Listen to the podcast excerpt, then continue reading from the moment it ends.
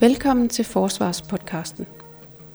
Da den kolde krig officielt sluttede i december 1989 og endeligt i 1991 med Sovjetunionens sammenbrud, skulle Danmark og resten af verden se en ny udenrigspolitisk virkelighed i øjnene.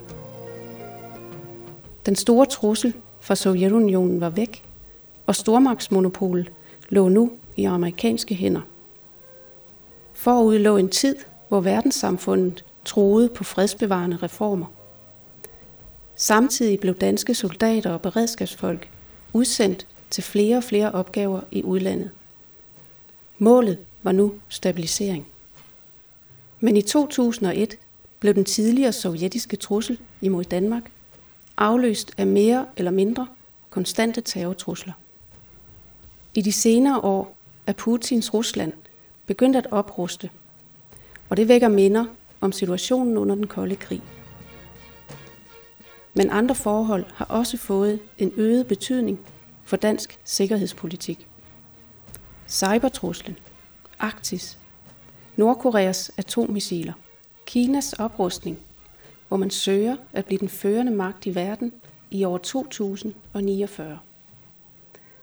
De konstante konflikter i Mellemøsten med både Saudi-Arabien og Iran som de to store modstandere.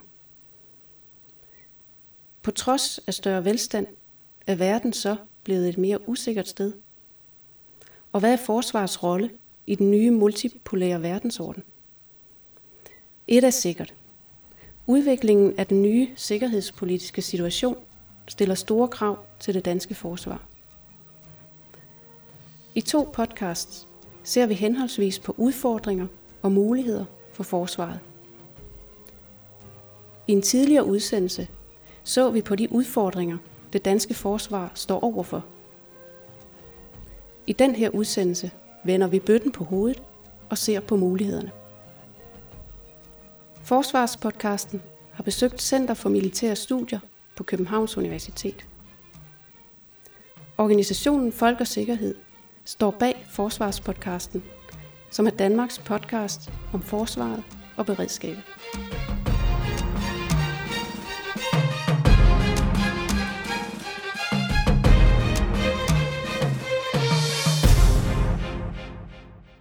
Jeg byder velkommen her til Danmarks eneste forsvarspodcast og udsendelse. Øh, med mig her har jeg Hans, Hans Peter Mikkelsen, jeg er major og militæranalytiker. Og Torben Ingen, også major og militæranalytiker på Center for Militærstudier.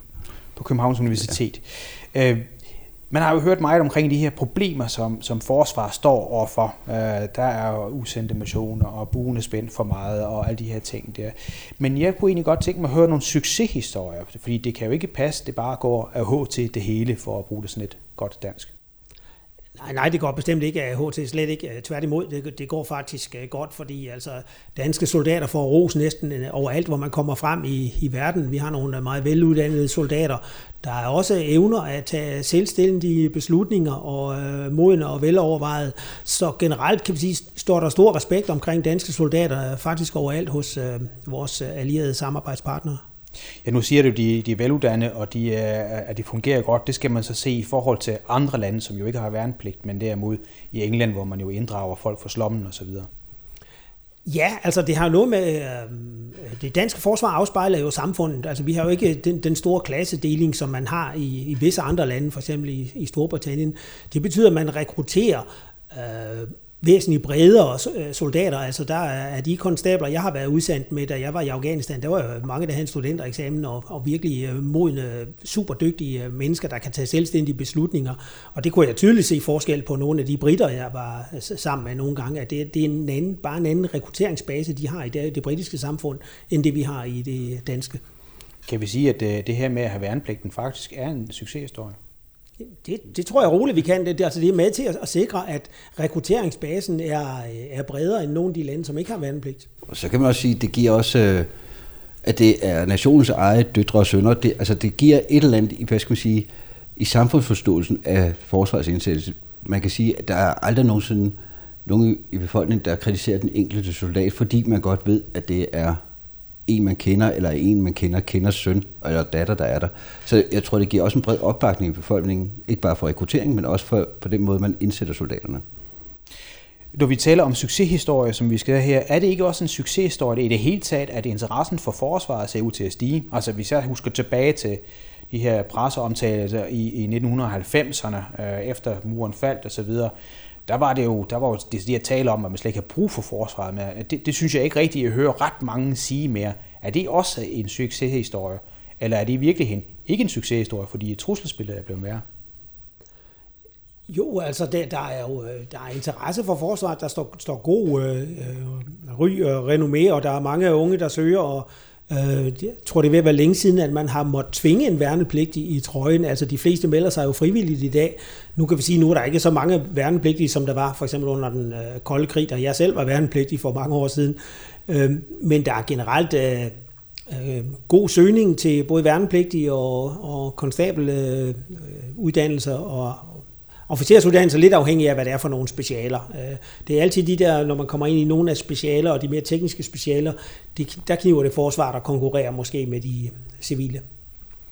Og man kan også sige, at det har været en succes sådan, uh, generelt set, det der med forsvaret som brand. Man ser flere og flere sådan, erhvervsledere og alle mulige andre, hvad skal man sige, influente uh, borgere, sige, at de har haft en fortid i forsvaret. De går med små mærker med støtte, uh, støtte forsvaret, eller veteranerne, eller deres regimentsmænd. Så det har fået sådan et liv i sig selv, et brand, øh, at man er en del af den forsvarsidentitet. Så det synes jeg også er en succes. Jeg vil det skal sige, altså, når jeg sådan kigger på Danmark, altså jeg, jeg har jo boet i udlandet en del år, og så det var helt tydeligt at mærke, at forsvaret har ikke den samme status i Danmark, som de har i i Frankrig, eller har i Schweiz, hvor de har nærmest det, der svarer til hjemmeværende, eller andre steder. Men det er ved at komme efter det nu. Så.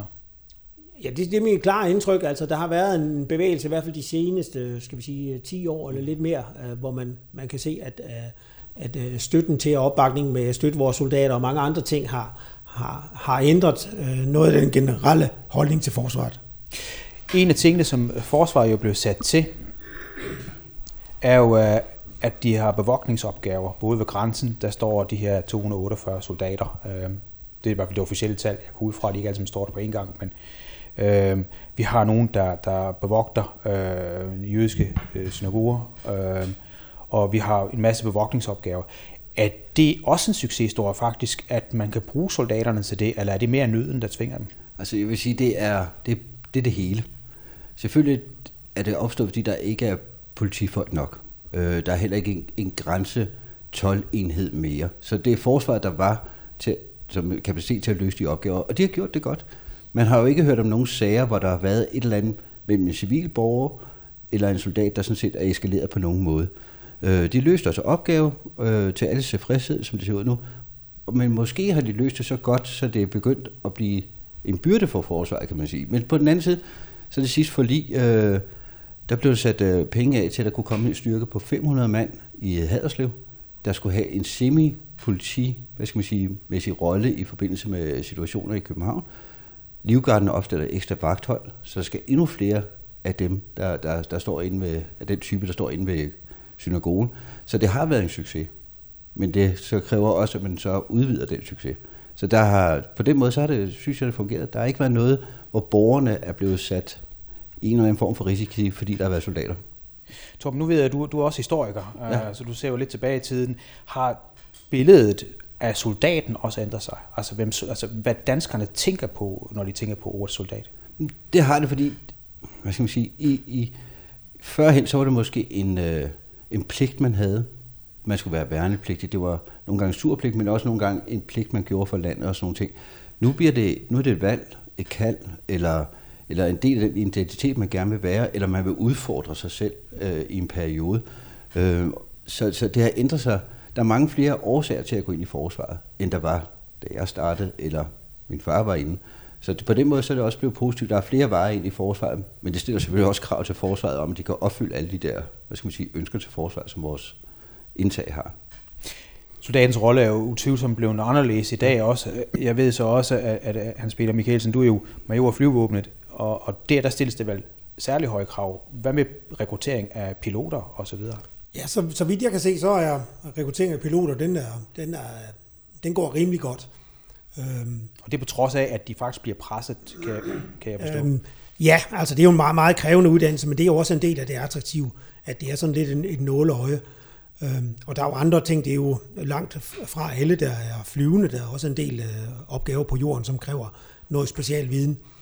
Øh, der, der er problemer nogle steder, men generelt så er en af de ting, øh, som også er attraktivt, det er, at man får en rigtig god uddannelse, man får en god lederuddannelse, og det var enten man er sergeant eller man er officer, som også er attraktivt civilt, så man kan som ung menneske se, jamen, øh, det er ikke nødvendigvis en karriere for livet, jeg tager, men øh, jeg får et, øh, som der blev sagt i rekruttering, et spring, springbræt eller et stort sted, det, det, det kan man selv vælge.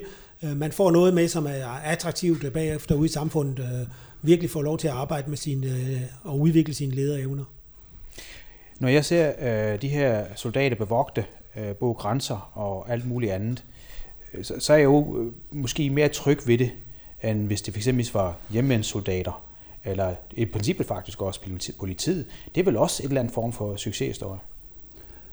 Ja, altså jeg vil sige det på den måde, at, at soldater kan jo aldrig gøre det lige så godt som politifolk. De har ikke fået uddannelsen til det, og det har hjemmeværnsfolk heller ikke. Så, så, så på den måde, så er det sådan lidt... Øh, man skal tage det i den betragtning, når man ser på, om det er en succes, for så ser jeg det som en kæmpe succes, fordi de ikke har den rene uddannelsesmæssige baggrund til at stå der. Jamen, hvor svært er det at stå der? Altså, man stopper en bil og kontrollerer et pas. Jo, men det er selvfølgelig nemt. Altså, ikke nemt nok, men, men det gør man også i internationale missioner. Problemet er her, at bare spillereglerne er anderledes. Men man ikke bare kontrollerer borgeren eller gæsten i landet ved grænsekontrollen, man skal også tage en visse hensyn til den borger, der er der, og man skal tænke en helt anden lovgivning og alt muligt andet ind. Altså noget rules of engagement, kan man sige, er anderledes ja. ved grænsen, end de er i Afghanistan eller, eller i Irak. Så derfor gør det det svært for soldaten. Så det er en anden rolle, vi kommer ja. skal være i. Jeg ved også, at du mener, at der findes mange, der har fordomme mod, mod hjemmeværend. Altså, at, øh, for det, der har jo været kritiseret, at man bruger hjemmeværend, øh, ikke kritiseret offentligt i medierne, men man kan jo tydeligt høre der rundt omkring, at folk de smågriner lidt, at det er hjemmeværend, der står der. Men det, det er måske ikke så dårlig en idé alligevel. Jeg synes ikke, det er en dårlig idé. Øh, jeg har selv været adjutant PA for, for, for chefen for hjemmeværende, og vi havde faktisk aldrig nogen situation, hvor hjemmeværnsfolkene de, øh, agerede forkert. Øh, vi fik til gengæld mange rapporter ind, der roste dem. Jeg vil så sige på den måde, så er hjemmeværnsfolkene måske lidt mere dedikerede. Jeg havde, øh, fik en rapport ind på et tidspunkt, hvor de havde, havde observeret en migrant, det var tilbage i 2016, der fungerede her hjerteanfald, og det, i deres iver, så kontrollerede de ikke, om han rent faktisk havde et, men, men begyndte genoplevningen af ham, og det gav måske nogle traumer. Men jeg vil også sige på den måde... Kan du beskrive det nærmere? Altså, hvad skete der? De gav ham hjertemassage og, og, og satte hjertestarteren til ham og sådan nogle ting, fordi de så gerne ville, ville hjælpe. Så lige der, der, der var måske lidt mange protein, men det er hellere for meget end for lidt i den situation. Men, men jeg vil sige, at vores hjemmehjælpsfolk gør det faktisk rigtig, rigtig godt. Øh, fuldt dedikeret. Øh, Øh, lige så godt uddannet som øh, øh, herrens øh, styrker dernede. Og så skal man også altid tænke på, at hjemmeværende har den fleksibilitet i forhold til forsvaret, at de altid kan stille med et kort varsel. Så vi mangler aldrig folk dernede. De kom. Man kunne lynhurtigt få en til at træde ind, der også var uddannet. Så der var en masse, en, øh, en robusthed, når det var hjemmeværende. Det var der ikke i herren. De afsatte lige præcis de folk, der skulle stå dernede. Og så også min anden øh, kæphest med det. Man skal også huske på, at en anden succeshistorie er for eksempel, nu er jeg selv far, hvis min datter gik væk på fem år, så var det jo ikke politiet, der fandt hende. Det var heller ikke forsvaret altid. Nogle gange redningsfolk. Det er rent faktisk hjemmeværnsfolkene, der stiller op, også juleaften og går ud og finder dem. Så der er også den del af det, der er rigtig positivt. Så man kan sige, at hjemmeværende er faktisk også en succeshistorie, for det er jo en del af totalforsvaret. Ja, altså succesen ved hjemmeværende, hvis man sådan skal forholde sig nøgter til det, er, at det bliver en rigtig god reserve for forsvaret, der gør forsvaret robust. Når vi sender enheder til Afghanistan, Irak, så er der rigtig mange hjemmandsfolk. Altså på et tidspunkt var der op mod 15 procent, der var hjemmandsfolk i en kampgruppe i Afghanistan. Så det giver en robusthed, man lige skal huske på også. En billig robusthed. Og det er jo, det er jo væsentligt ja. at vide, at de faktisk var i Afghanistan.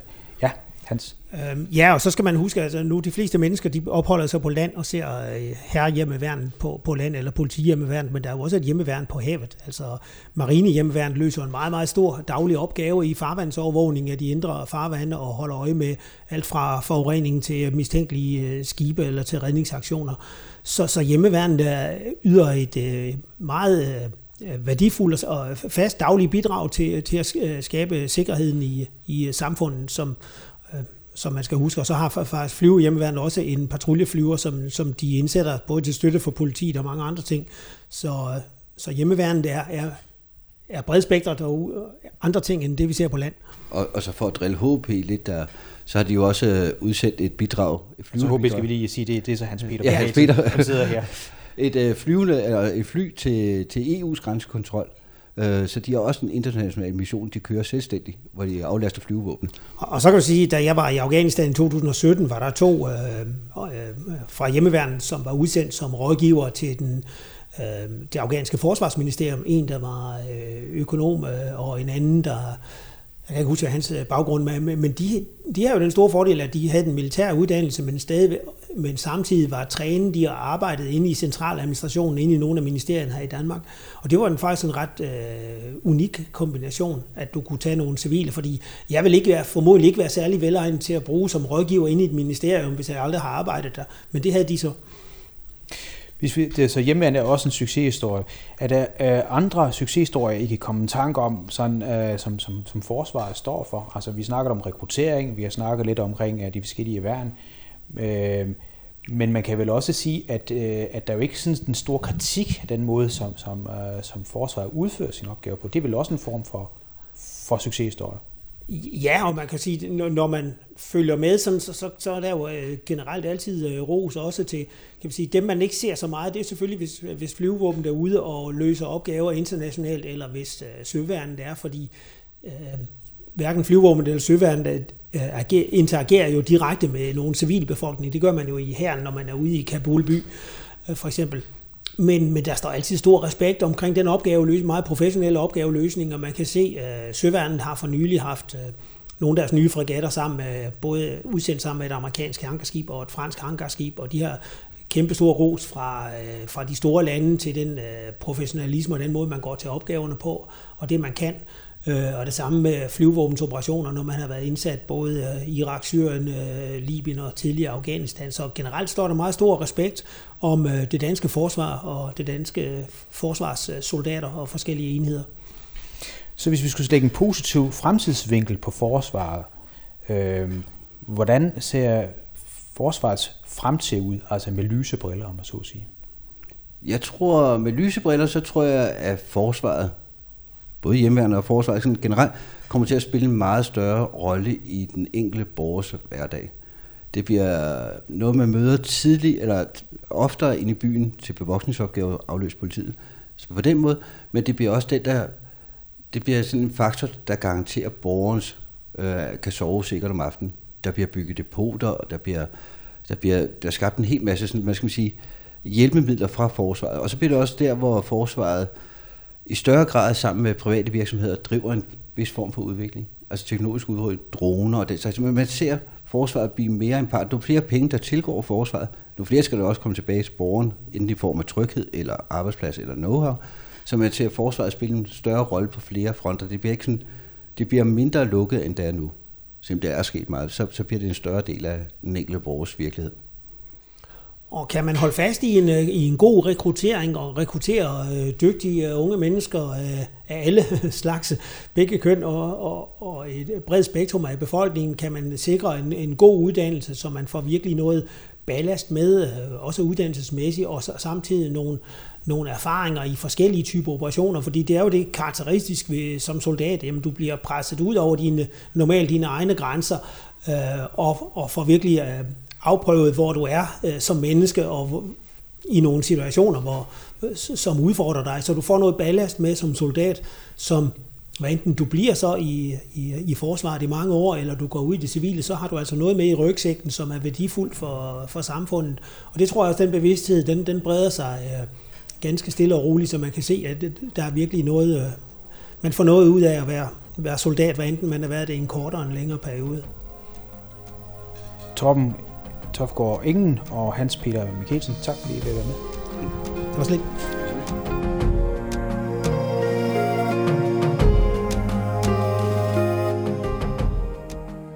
Sådan sagde altså militæranalytikerne Hans Peter Mikkelsen og Torben Engen i vores forsvarspodcast.